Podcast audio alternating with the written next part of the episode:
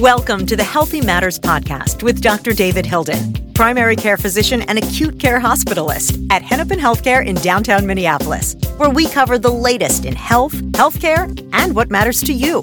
And now, here's our host, Dr. David Hilden. Hey, everybody, Dr. David Hilden here, and this is episode 14 of the Healthy Matters Podcast. Thanks for joining us. Today, we are going to talk about autism. To help me out, I've asked Dr. Krishnan Subrahmanian. You might remember him from episode one of season two. He is a pediatrician here with me at Hennepin Healthcare in downtown Minneapolis. We're going to talk about all things autism about what is it, how common is it, and what is life like for people living with autism. Dr. Krish, thanks for being back on the show. Uh, thank you so much, Dr. Hilden, for having me. Um, and, and, thanks for highlighting some wonderful neighbors of ours, neighbors who have autism, and, and the community of incredible people who are doing amazing things. I'm really excited to talk about this very topic, and I love the way you just framed that. Start us off. What is autism? Yeah, so autism is a neurodevelopmental disorder or difference that changes and affects the way people communicate and behave. So, digging down on that a little bit, there's a communication piece and a behavior piece. When we think about communication, we think about language. You know, one of the jobs of pediatricians is to monitor development. We're asking, checking in with families about how is your baby communicating? And at the earliest stages, that's about how are they making sounds or looking at you. And then as they get older, it becomes how are they communicating with words or language uh, or in other ways. Uh, one of the things uh, when it comes to autism is that there are differences in the way that children communicate. They do a little bit different back and forth communication. Right now, you and I are having a conversation and we're going back and forth. Some kids with autism don't do that quite as much. They don't go back and forth with communication. They have differences in the way they communicate with nonverbal communication. Um, we oftentimes use our eyes and our smiles and to, to convey emotions. In autism, children and, and adults frequently won't do that. Also, we note that uh, there's a difference in understanding of relationships. So, Uh, kids with autism or, or, adults with autism may do a little bit less imaginative play. They may have some differences in the way they make friends and, and the way they communicate with those friends. So that those are all sorts of, sort of the communication pieces we think of. And that's only half of it. That's half of it. So you you know when we talk about diagnosing autism, we we tend to see those symptoms. And then there's another few behavioral symptoms that we'll see in young people who have autism. So there may be some repetitive behaviors. Kids and adults may focus on certain behaviors that they want to repeat over and over again. It may be certain motions, certain objects and things that they like to play with and do. Additionally, there may be a highly regimented behavior. So, some kids or adults may really want things in a certain way. They want things lined up in a certain way. They want their room to look a certain way. And that is one symptom we think of when it comes to the behaviors. Also, some kids and adults who have autism may have very specific interests. So, uh, a certain type of animal or a certain type of object or vehicle, cars, trains, that they really like. And that is a type of repetitive behavior that we see uh, in folks with autism. And then, and then finally, very importantly, is people with autism may have differences in the way they have sensation. They may be very sensitive or differently sensitive to touch, to certain tastes, to certain textures. And so when you put this together, autism represents a difference in the way people communicate and behave that can sometimes get in the way of the way they're able to communicate with others. So you used a couple of words I'm going to uh, go back to. You used it might be a disorder or might maybe more accurately be reflected as a difference. Yeah. Is it a disorder at all? So, right now, we diagnose autism with something called the DSM 5. It's a diagnostic and statistical manual, and it asks Do you see these criteria in a young person? And in particular, a couple caveats uh, on that diagnosis. Uh, we should see some of those symptoms at an early age. We should also see some uh, effect on their daily life to call it autism spectral disorder. Mm-hmm. So that that may be the key difference is that does it have some effect on their daily daily life and the way that people engage in that daily life. I think a lot of the things we just talked about, Dr. Hilden, whether it's differences in the way we communicate, liking things a certain way, having different sensations, are things that you might see in a lot of people. Mm-hmm. I think it's when you mm-hmm. collect them and then when it begins to have some effect on folks' daily lives, that's when you can call it a, a disorder. But uh, there is a, there's a large spectrum. There's a large spectrum, and uh, it is uh, encompassing of a lot of people in a lot of uh, different ways that autism may manifest. So you use the word the spectrum, and many of us have heard this term before. Um, in fact, maybe some of us even use it in our daily lives. Oh, he or she's uh, on the spectrum, maybe without really knowing what we're talking about. First of all, is that an accepted term? And second of all, what do we mean by that? Yeah, I, I hope that the term autism spectrum is seen as an encompassing term to represent really the beautiful diversity of people who have autism and frankly the beautiful diversity of people who who live in our community because we just talked about uh, a variety of symptoms. We talked about some communication symptoms, we talked about some behavioral symptoms, and the truth is every single person with autism, the millions of people in our country who have autism have a slightly different version of that. Um, some may have differences in the way they communicate with language. Some may have uh, certain strong preferences around sensation. Some may have strong uh, preferences in the way things are laid out. So you and, can't just say, here's what it always looks like in every person. And every single one of our neighbors with autism has a slightly different variation of that. And that is representative, I think, of the spectrum. But then I also think there's a, an element of the spectrum that, that represents some people with autism have very little uh, effect on their daily lives. It affects their daily lives, but but not in a way where they need significant levels of services from other people to get through daily life. Whereas there are other neighbors who have autism who really need a lot of support to do their daily functioning and daily life activities. And so I think that is another level of the spectrum, is that there are various levels of, of intensity of services. And so I hope the term uh, spectrum allows us to see that every individual with autism is different, has different needs, and, and really one of our responsibilities as providers as community members and as neighbors is to get to know every individual and find out what are the ways that we can support that individual. Yeah, that is so powerful what, the way you frame that. I really, really like that. But do we know what's happening in the brain for people with autism? And, and, I guess that's another way of saying, do we know what causes this? Yeah, so let, us start with the brain, and then I'll, I'll turn into like yeah. what what, what causes. Um, you know, there's some very large scale evidence from from brain imaging to suggest that there might be some some consistent patterns. Uh, so maybe people with with autism have slightly smaller hippocampuses, slightly enlarged amygdalas, different parts of the neuroanatomy that are are slightly different over over the large scale. One thing that's really interesting is seeing that they're using MRI now to map connectivity of pathways, which is just beautiful science and beautiful imaging.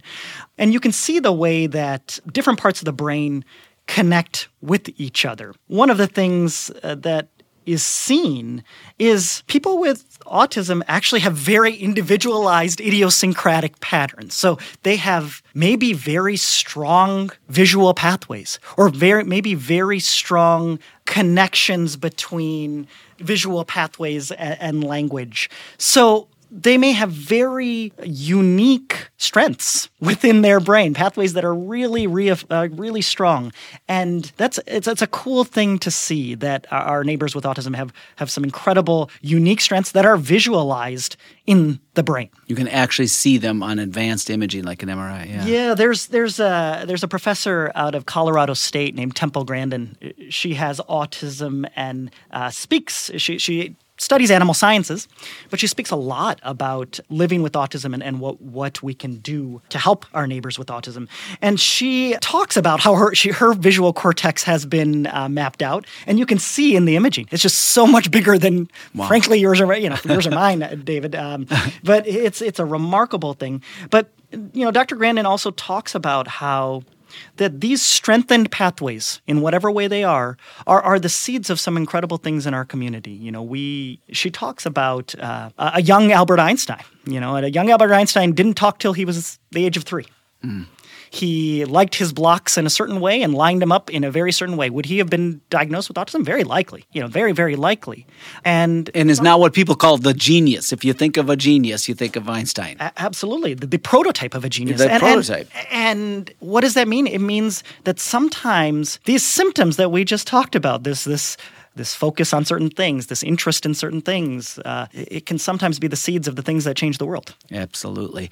So, what causes it? So, uh, maybe it's easier to tackle, Dr. Hilden, what does not what cause does not what cause does it. not cause autism. Um, I think there's been a lot of talk about autism over the last 30 years, and one of those talks has been, oh, is it vaccine related? I think one thing we can say with as much proof as there is under the sun As certain as we can possibly be. about anything that uh, vaccines don't cause autism. And, and I and I want to make that as straightforward as possible. I appreciate you laying that out. there. So, so vaccines don't cause autism, and, and I also think we oftentimes run, and I know parents often think about what did what what am I doing? What did I Yeah. do? Is it? Uh, no, Uh, we we know it's not something that parents are are consuming or doing. You know, th- this is not about it's not about parents. We think and we know that there are uh, there's a genetic component to autism. The challenge with that, Dr. Hilden, is that there's over 100 different genes that have some connection, peripherally or more strongly, to autism. And so to try to synthesize that, it's it's a difficult thing because there's it is so multifactorial. I love your message, though. It's not what you did, folks. Uh, you know, parents, you didn't do this. No, your vaccine didn't do it, and nothing you did. You don't. This isn't you, something you're responsible for. It's nothing you personally did. No, and, and you know we, we also know that there's a there is a genetic component because we see that in we do see it in families. So we will see, for example, in in siblings, there's a higher preponderance or concordance in, in twins of a sibling having autism and then uh, you know their sibling having autism. Um, so so we know that there is a genetic component. We know that there's some um, some correlation, though the science isn't great about paternal and maternal age. The older we get as we have children can have some correlation. But the truth is, Dr. Hilden, I, I think here, here we see 100 genes. We see brain connectivity in certain spots. I, I think if we have young scientists and researchers out there who really want to push the boundaries of knowledge, I, I think one, learning the brain generally is is the new frontier and is the frontier of where where science is going. But I think autism in particular is another space that we have a lot to learn and how you uncouple these hundred genes. When we come back, we're going to talk about diagnosis and then we're going to talk about living with autism. Stay with us. We'll be right back after a short break. You're listening to the Healthy Matters podcast with Dr. David Hilden. Got a question or comment for the doc? Email us at healthymatters at hcmed.org or give us a call at 612 873 TALK. That's 612 873 8255. And now let's get back to more healthy conversation. You, you used the word earlier that millions of Americans have this. So, how common is it? Yeah. Right now, they're saying, uh, as of this year, one in 34 children are, are diagnosed. So we're talking countrywide, about 2% of Americans have uh, autism or on the autism spectrum. Is that on the rise, on the fall? Is it the same? If you had asked me this question in 2000, Dr. Hilden, we would say one in 150 uh, Americans. So I would I would conclude it's on the rise. Is that wrong? you would you would be accurate that the number of diagnosed people on the autism spectrum is on the rise. Now, was it that we were underdiagnosing? Did we not recognize? Uh, I I think that's a huge piece of it. That And I- seems like it's enormous that we simply weren't identifying it as much. and this is a relatively young field, Dr. Hilden. You know, it, it wasn't until 1940 that the first sort of description of 11 kids with some vari- variation in communication uh, was described. And then, you know, it wasn't until the you know, 1970s, 80s till you got a little bit more discussion on that, started to, to recognize.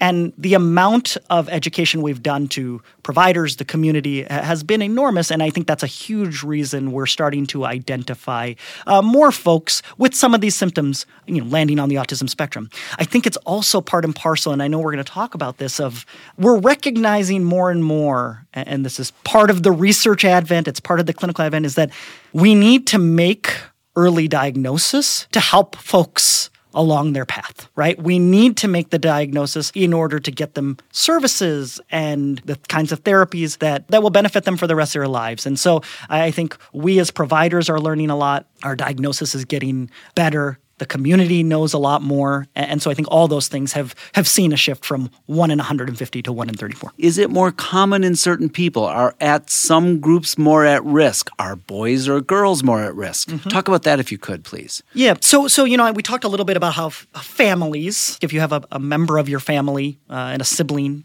uh, a parent with, with autism, then that is, is a risk. Uh, we know that it is more commonly diagnosed in boys, four times as much diagnosed in boys. So it's, it's a pretty big dis- disparity in our diagnosis. We don't have a great reason for that exactly, but I think it does beg the question of are we diagnosing it well and consistently? And it's something we need to be thinking about a lot. The population rates are very comparable across the world. That's just looked at a map that mapped out by color, you you know, shading color on the map, the rates of autism. It was a uniform map for the most part because it was just about the same no matter where you went. There's some slight variation. France has the lowest diagnostic rate, and Qatar has the highest in the, in the world. However, it is not a huge disparity when you compare it to, to other types of illnesses and the disparities. And if you look at in the United States, if you look at uh, autism rates by race and ethnicity, remarkable. And I have it here with me, David. I want to hear. 2.1%, 2.2%, 2.2%, 2.3%, and that's across, across different racial, racial groups. groups. So, so, it is the same. Remarkably Almost so. identically the same across racial groups. It, it, it's remarkably similar, and and that, that's that, shocking to me. It, it is. It's it's it's a surprise. Now, I will say, I, I think if we were looking at diagnoses, um, yeah. we know that our data suggests that we are slower to make the diagnosis in African American and people of color. So it's it's a disparity that we need to address and we need to get better at, and that that's partly outreach. It's partly uh, our conversation conversations and, and making sure we're doing a good job of, of screening and diagnosing. How is it diagnosed? There's a few ways that we approach this conversation. One, and it's always so welcome, and one of the things I want to encourage every family out there is one, talk to your kid, play with your kid, sing to your kid, uh, have have a lot of conversations with them, and then check in with the CDC, check in with your pediatrician about what are the kinds of things that we would expect a child at any given age to do. And this starts from birth, two months, four months, nine months, all the way through. And just is my child doing the things that I would kind of expect? And, and parents don't always know that. Absolutely not. And, and there's some really great apps, there's some really great websites. And then please use your providers as a, as a resource to find out oh, what should my kid be doing approximately at this age. And there's always variation. I want to make that very clear. But at any point, if you have concerns that your child is maybe not doing what you would think, Bring that up because that is always a very welcome way to begin a conversation.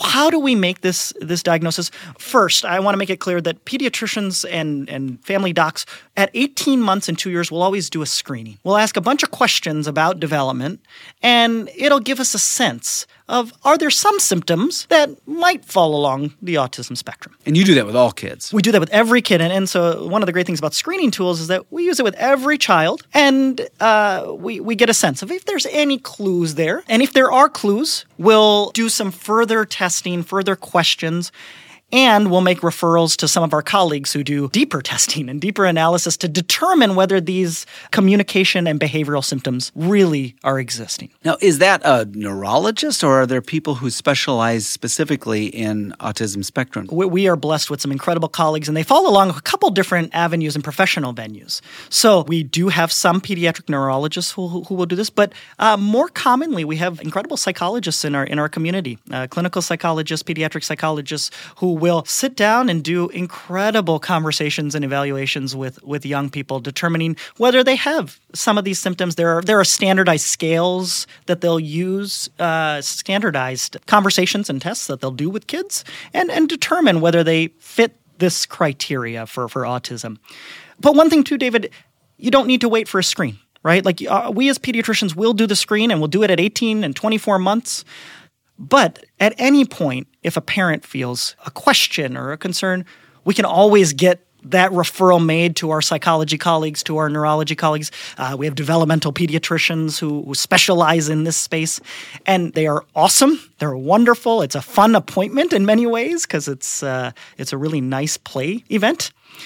And we can get you to those folks uh, if you have any concerns. So that that's the message to parents. If you if you have questions about your child, ask your pediatrician. Yeah, and it doesn't matter whether we call it autism spectral disorder, a speech delay, a difference in behavior. If we can get kids more therapy, more practice with conversations and socializations, And, and the sooner the better. and the sooner the better. Frankly, the label doesn't matter, and it, it matters that we are helping the young people do more and practice more, and, and helping parents to help their kid. I'd like to shift the the rest of our conversation about living with autism. So, first thing I want to acknowledge is that I think anytime you give a kid a diagnosis of anything, it's a it's a shock and it's a it's a whoa. It's a whoa moment for any any parent. We as pediatricians, we as a community, are there to walk walk beside families. Um, so there are some incredible resources out there. There's organizations that are supporting families with autism. So there, there's Fraser, there's St. David, there's a number of uh, Minnesota Autism Center. There's a lot of great organizations right here in our community that are supporting. What I what I think it represents. What does it mean when you uh, you know what does life look like? So first and foremost, I think at an early age, it means we're going to get you the extra support. We're going to get you the extra therapy. We're going to do the extra practice. Minnesota and, and, frankly our early child infrastructure is is really exceptional. Right away we make a, we make a referral to speech therapy, the kinds of therapies that will support a child with autism, various modalities of therapy that that help kids learn a lot of the skills we're talking about.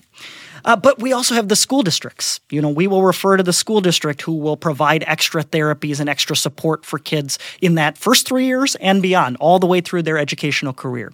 So I think one of the key elements uh, for I would encourage all parents to think about is if you get that diagnosis, living with autism means finding the resources that are going to be supportive and relying on the professionals around you to help you get to those resources. So that's the, that's the first thing. Uh, the second thing I'll say, David, is the spectrum is huge, and for each individual thereafter, it's going to be it's going to be variable. Some kids will need some minor supports in their classroom setting. Some kids will need the the socialization and friend groups that come from a community, and other kids may need significant support and that spectrum can be so broad as we as we talked about earlier and so that will look very different for each family but i think having a navigator having a someone who will walk alongside you becomes crucial What about things like uh, social relationships Mm-hmm. as children and then into teenage years? There, you know, where relationships are difficult for all teenagers. Yeah. How do how do young adults, teenagers manage that? Yep.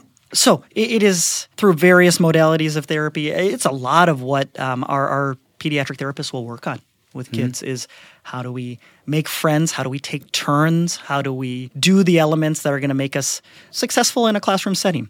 I think one of the things I think about um, our, our pediatric therapists do an incredible job of helping our kids with making adaptations to be successful in their world. Right? I think they do an incredible Long job. of- into adulthood. Then. long into adulthood. But one of the things that I think we as providers, one of the things that I think we as a community and, and as organizations can do is help the community understand and adapt and make places more welcoming, more um, Absolutely. amenable, more more friendly, and and more honoring of our neighbors with autism. And, and so I think it's a it's a simultaneous process of of supporting our kids, but also supporting our communities to to learn. To be a little bit more welcoming. Not all spaces were designed intentionally or otherwise for people living with autism, perhaps. So, to wrap it up, it sounds to me, Krish, that um, the world is changing with regard to autism. That there are more resources. There are there's more awareness, at least, of autism. At least I hope so. What thoughts would you leave us, both for people living with autism and for the communities, about what the future should look like with regard to people living with autism? Yeah, I, I think we, we don't know uh, what, what will happen next with our kids, right? None of us do. But from an early age, talk to them, sing to them, play with them, love them, love them, love them, and then use the resources around you to help uh, guide next steps. Yeah, I'm so excited that the community is beginning to realize that that the autism spectrum is is wide it, it's broad and it represents so many of our neighbors with so many different talents. And, and I think what I would hope is that we begin to recognize that everyone uh, with autism everyone on the spectrum has incredible talents, incredible gifts, and that while they're working hard, uh, all of our neighbors with autism are working hard to learn skills. Uh, we as a community should be working equally as hard to appreciate the incredible folks that, that surround us. I will take that to heart. I think that's probably my number one take home message from this conversation with you, Krish, is that the community um, needs to do its part and it's a privilege to, to do so. What a great conversation today with Dr. Krishnan Subrahmanian here from the Department of Pediatrics at Hennepin Healthcare. I have learned a whole bunch. I hope you have as well. If you like what you heard, please share the podcast with your friends. Leave us a review, and I certainly hope you'll join us for the next episode. It's going to be a great one. And in the meantime, be healthy, be well, and don't forget to wear your sunscreen. Thanks for listening to the Healthy Matters podcast with Dr. David Hilden. To find out more about the Healthy Matters podcast or browse the archive, visit healthymatters.org. Got a question or a comment for the show? Email us at healthymatters at hcmed.org or call 612 873 TALK. There's also a link in the show notes. And finally, if you enjoy the show, please leave us a review and share the show with others.